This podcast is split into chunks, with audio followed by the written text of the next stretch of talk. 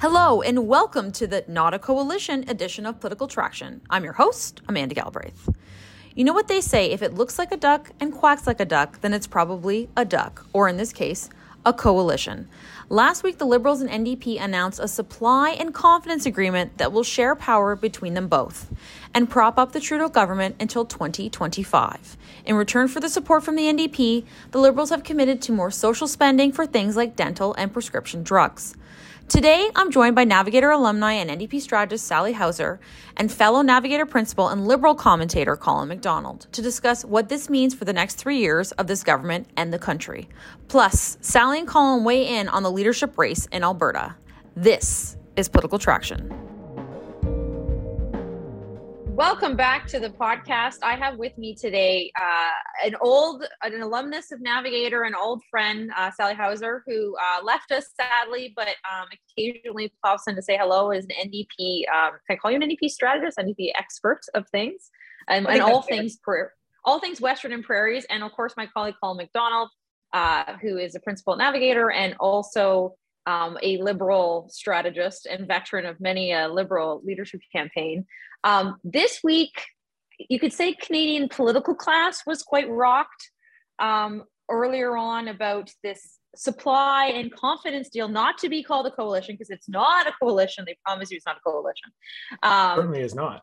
No. And so, not a coalition. No, no, no. It's not. It's, well, if there's a coalition, they're actually getting cabinet as opposed to just a deal to do the thing you've been doing anyway.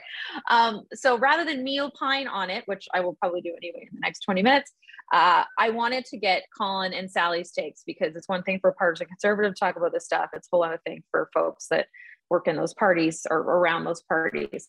Um, so maybe Sally, I will kick it over to you first uh, for your honest take um, one were you surprised sorry laughing were you surprised by this and are you do you think this is a good deal for Jagmeet sec yeah, I mean, I, I, was surprised by it because it was all. Uh, I mean, there wasn't a lot of telegraphing that this was something in, in the offing. Uh, sometimes when you see these type of agreements, it's there. There's some kind of critical point where it's like, oh, we're heading towards an election, or you know, the government might fall on this confidence motion, as you, you see in kind of minority uh, parliaments. That you know wasn't really the case. Um, but you know, I think this conversation and um, you know, it, it's fun to talk about. Kind of, you, you, say, kind of political people and insiders, and and the kind of cut and thrust and the strategy and everything. Um, but talking to regular people about this uh, doesn't mean that I'm going to be able to go to the dentist without opening up my wallet. Like that's a positive thing. And it's also the type of thing where people in a minority parliament, um, I mean, I hear it frankly more than I would like to, but um, you know, like why can't the NDP and liberals just, you know, get along? right like why you know why don't you, you know why, why why do they always need to be fighting each other and so i think strategically in terms of that of the you know the NDP with uh, you know a small smallish number of seats in the legislature being able uh, in, in parliament being able to show uh, getting an actual real some actual real and tangible results uh, for the people of Canada out of minority parliament. Um, I know, you know, talking to, uh, to, to folks all across the, the country, New Democrats, uh, and also, like I said, just people who are more, you know, casual observers or not even. Uh, this seems really positive. It's a little rockier, um, I, I, I, might say, on on on the prairies. Um, or certainly J- Jason Kenney and, and Scott Moe immediately uh, took every opportunity they possibly could to tie the provincial NDP um, to to Justin Trudeau and and his his lack of popularity uh, on the prairies, um, you know. But that's that's kind of uh, an internal politicking thing uh, to, to, be managed uh, managed out west. Uh, but in general, I think a really good a good deal for Canadians overall, and good for the NDP to show that you know it's our brand of that kind of uh, you know medicare was was put forward. Jack layton got a housing strategy in a similar circumstance. So uh, it's certainly on brand for us and that kind of what people want to see the ndp doing i think. So colin to pick up on that sally sort of and i, I do want to poke a little bit at some of those responses because i'm curious on your kind of the political implications it makes for the NDP in the long run. But Colin, a lot of folks are saying this is a very clear win for the prime minister. Um, it gives him three years, it gives him stability. He can legacy build or whatever. He can argue the last two years with the pandemic, the government hasn't been able to implement the stuff they wanted to. Um, do you, there, is there any downsides to this for Justin Trudeau or should he be like laughing all the way to 2025? I mean, I think it's, it's, it's obviously very positive for the, for the prime minister, else he wouldn't have agreed to it, right? He's the person, you know, one of the things I found most funny about this is the sort of the conservative hysteria around a power grab by somebody who was already in power and was facing no credible threats to that position of power for the foreseeable future with or without a an agreement so so I, I don't know how it's possible to grab the power that you, maybe he's like hugging it tighter now than he was uh, previously. But it, you know, I think that kind of hysteria around um, around that is just like super obviously overblown and, and hyper partisan. Um, I think yeah, it's a good agreement for him. I think I was. Um, I think it's people have been a little bit. There's been a lot of commentary about how the NDP didn't get much out of this, uh, and, and I think that's. I think that's unfair. I think Sally's right in pointing out that um, you know the dental piece the dental care piece is, a, is an important piece. I think it does buy that by the ndp some um, you know some some stability. Uh, i think it also gives them an interesting opportunity in quebec.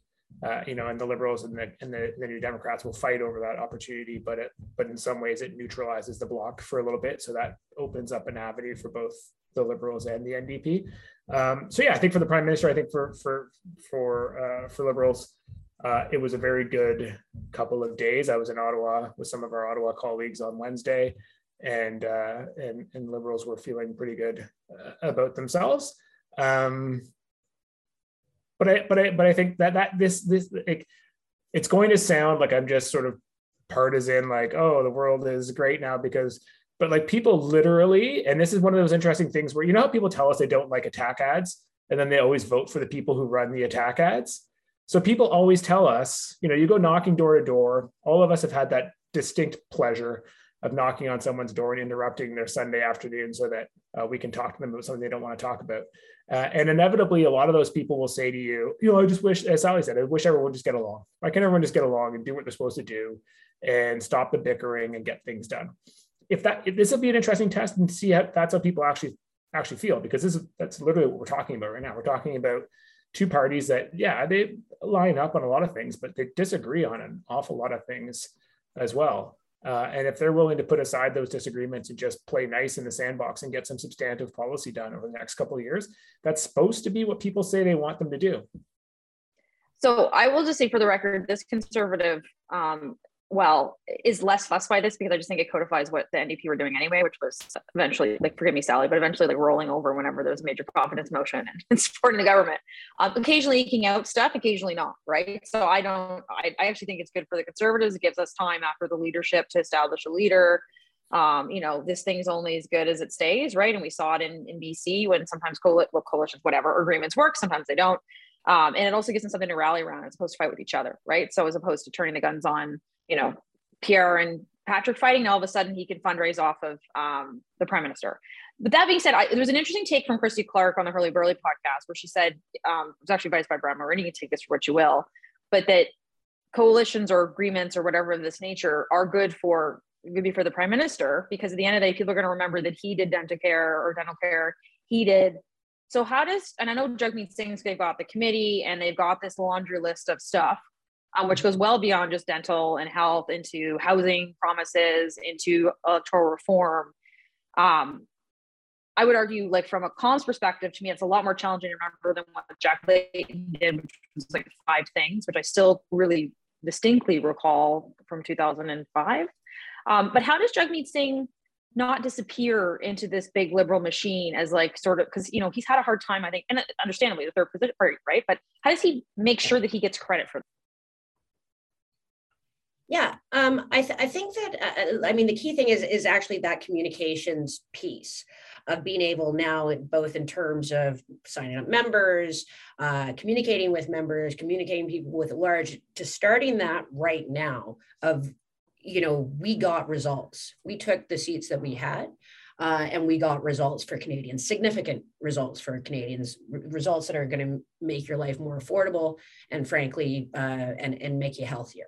Um, but you're absolutely right. If you don't start that kind of communications piece, if that is not forming every part of every piece of literature, every email, every fundraising pitch, um, every line you use when you're in front of media, then it does, then it is lost, right? So I think it, is, it has got to have to be that uh, aggressive uh, part of it is like, hey, liberals, uh, the liberals weren't going to do this without this pressure, right? It's a win for Canadians. We're not in another, we're not going to have a, a, another foolish election call, you know, in a year and a half from now.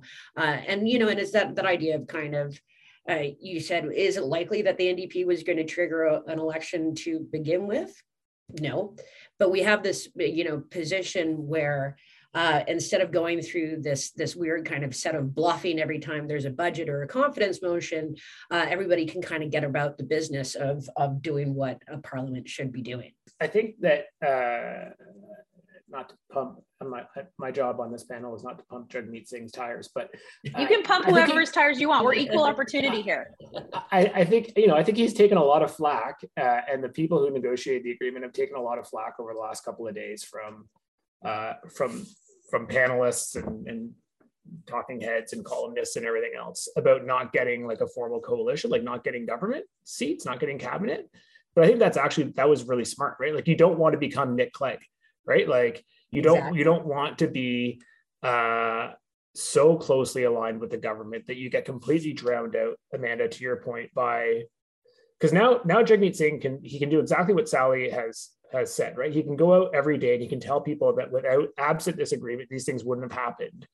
But he's not bound by having to be respectful or having to like respect confidences, or he he's he can just say, look what I did, and he can still throw as much mud as he wants. Now, whether he's whether I think he's well positioned enough and has a good enough message that he's going to sell that and people will buy it, that's that's maybe where I stopped pumping his tires.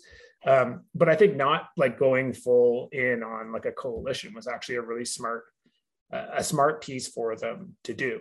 Um, I think where they run into a little bit of trouble in claiming that you know, um, you know, claiming success for some of these things when when they're delivered, is the agreement itself actually, and I don't know either either of you agree with this or not, but when I read it, I was struck by the amount of like sort of like quote unquote weasel words and like floating deadlines that the NDP allowed to still be in there because it did sort of reinforce the notion from my perspective that yeah this is all stuff the government was gonna maybe do anyways and the ndp like so i do think he's gonna have a bit of a hard time because they didn't they didn't sort of put really strict there's some wiggle room in there right so he's going to have to find a way to convince people that absent the dental care piece, which again, not to discount it, but it's one component, he's going to have to find a way to convince people that without this sort of somewhat restrictive, but not really restrictive agreement,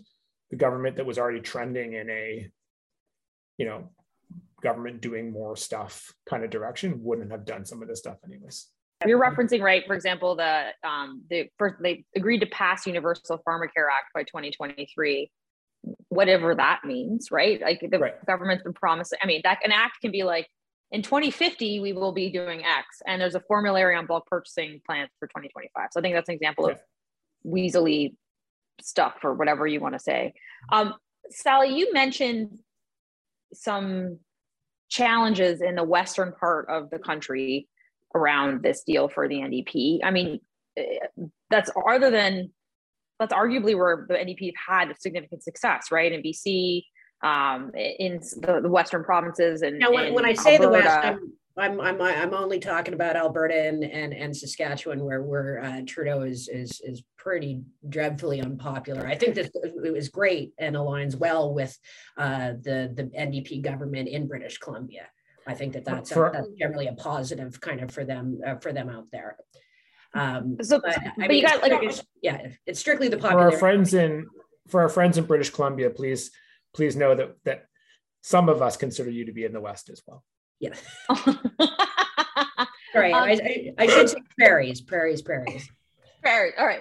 So, but you've had success in the prairies. I mean, Notley's looking at potentially becoming premier again. Like, I think that's a very viable option for her. Um, you know, we know that the vote in the NDP caucus wasn't unanimous. It was majority, but not unanimous.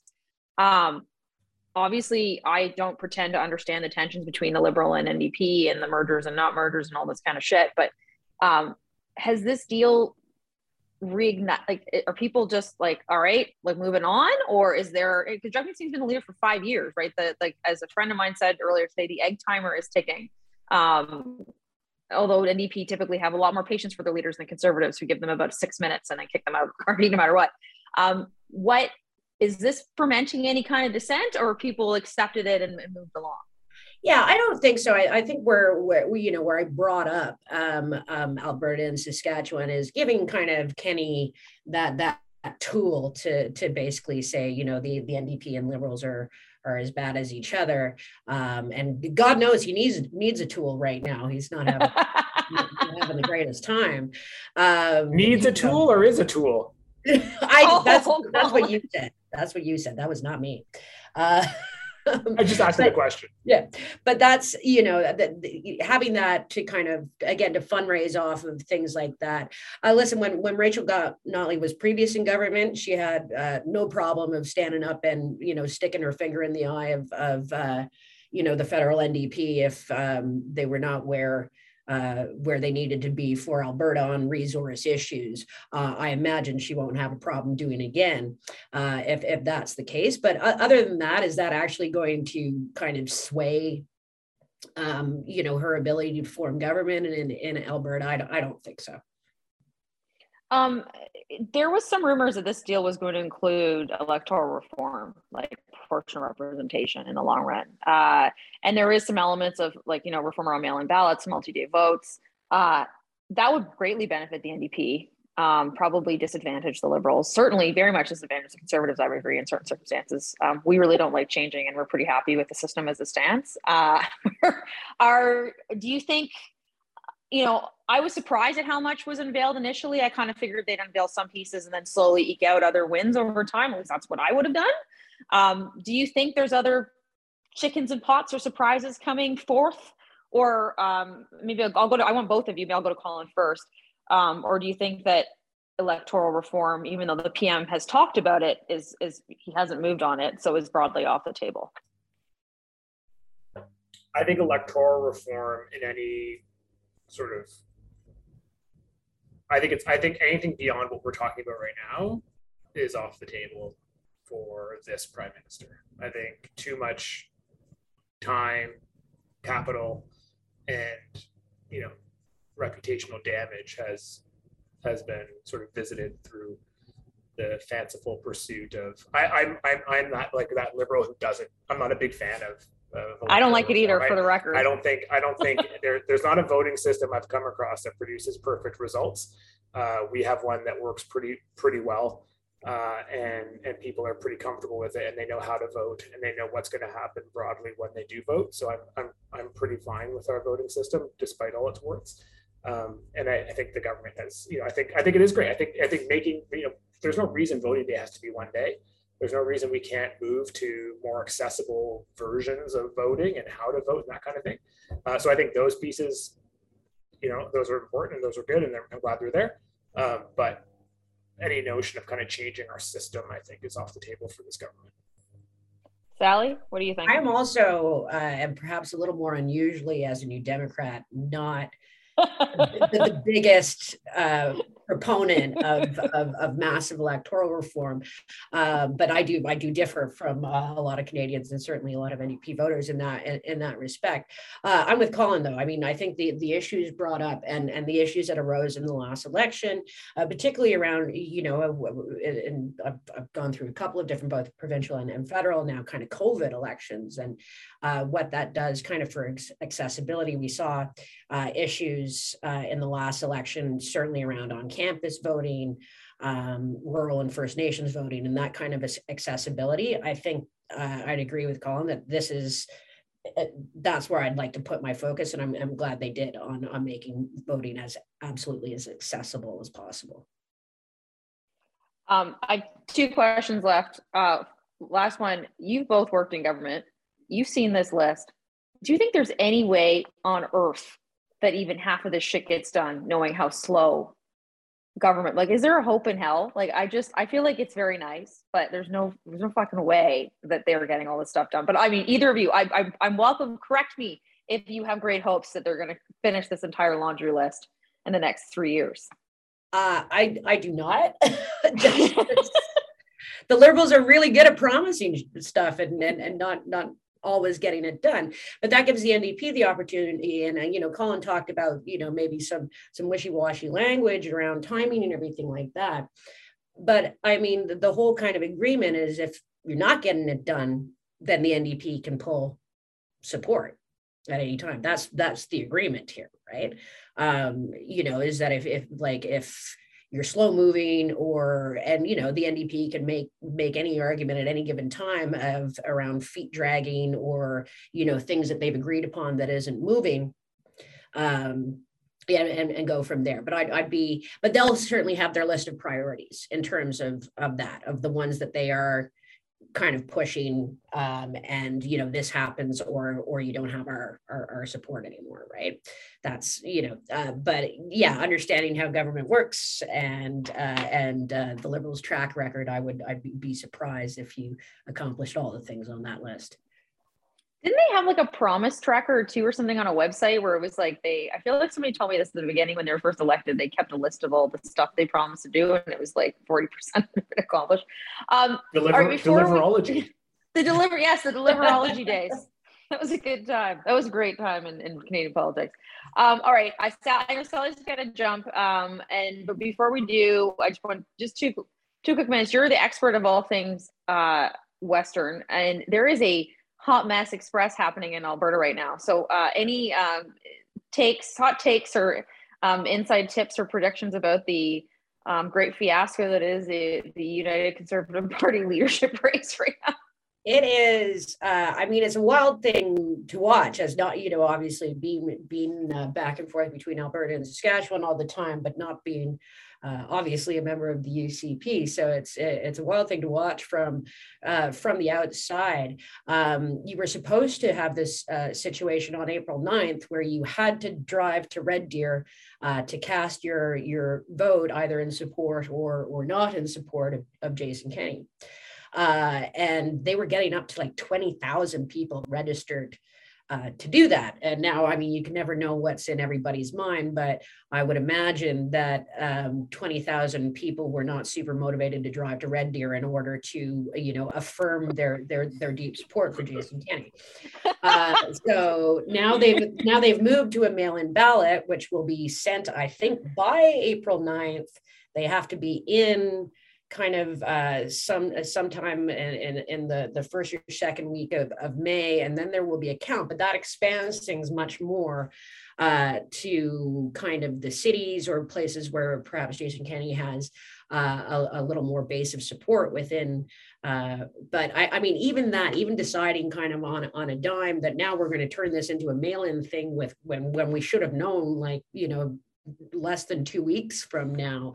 Um, I um, I was the deputy national director of the NDP after Jack Layton passed away, and we uh, and kind of was pretty instrumental in running that leadership race. And we did a mixed mail-in, digital, you know in advance and and during uh, and it was the worst six months of my life uh, in terms of the logistical challenges of, of organizing the vote across you know so trying to kind of change it late in the game all i can say is uh, you know best of luck to the crowd organizing it man i just think yeah. the thing that's so fascinating watching all of this from from afar is and it's it's been sort of a nonstop uh, death by a thousand cuts for Jason Kenney. Like there's been sort of one scandal after another, and some of them continue to drag on and they jump back up. And, and it's all from somebody who, like, I mean, he just he had so much, there was so much sort of organizational and political sort of uh strength there, right? Like he like think like agree with him or not, like the the sort of the the path that he took to get from being MP to Premier of Alberta and like merging parties and knocking people out of the way and taking over parties and and like that was all based on like we thought like really like political and organizational prowess, powerful, like uh, uh, power and strength, right? And and now it's all just kind of like crumbling everywhere around him, and everything is like just a just a, a disaster. And watching it from afar, I can't say it's enjoyable, but it's kind of entertaining. It's entertaining. I will say it's entertaining, and I'm friends involved in it. So, all right. Uh, well, thank you both so much for doing this. Um, interesting takes on this supply and confidence agreement, which is not a coalition. Uh, thank you so much, Sally, for gracing us with your presence. We miss you so much at the Nav offices, but it's uh, it's great to see you pop in once in a while. Great to see you. Both. All right. Thanks so much, guys. Political Traction is powered by Navigator. Canada's leading high stakes public affairs firm. Our show is produced by John Gardner, Matthew Barnes, Adam Owen, and Thomas Ashcroft. A very special thank you to this week's guests, Sally Housser and Colin McDonald. If you enjoyed this episode, be sure to rate us online wherever you find your podcasts. You can also follow us on Twitter at Traction Poly. I'm your host, Amanda Galbraith. We'll see you next week.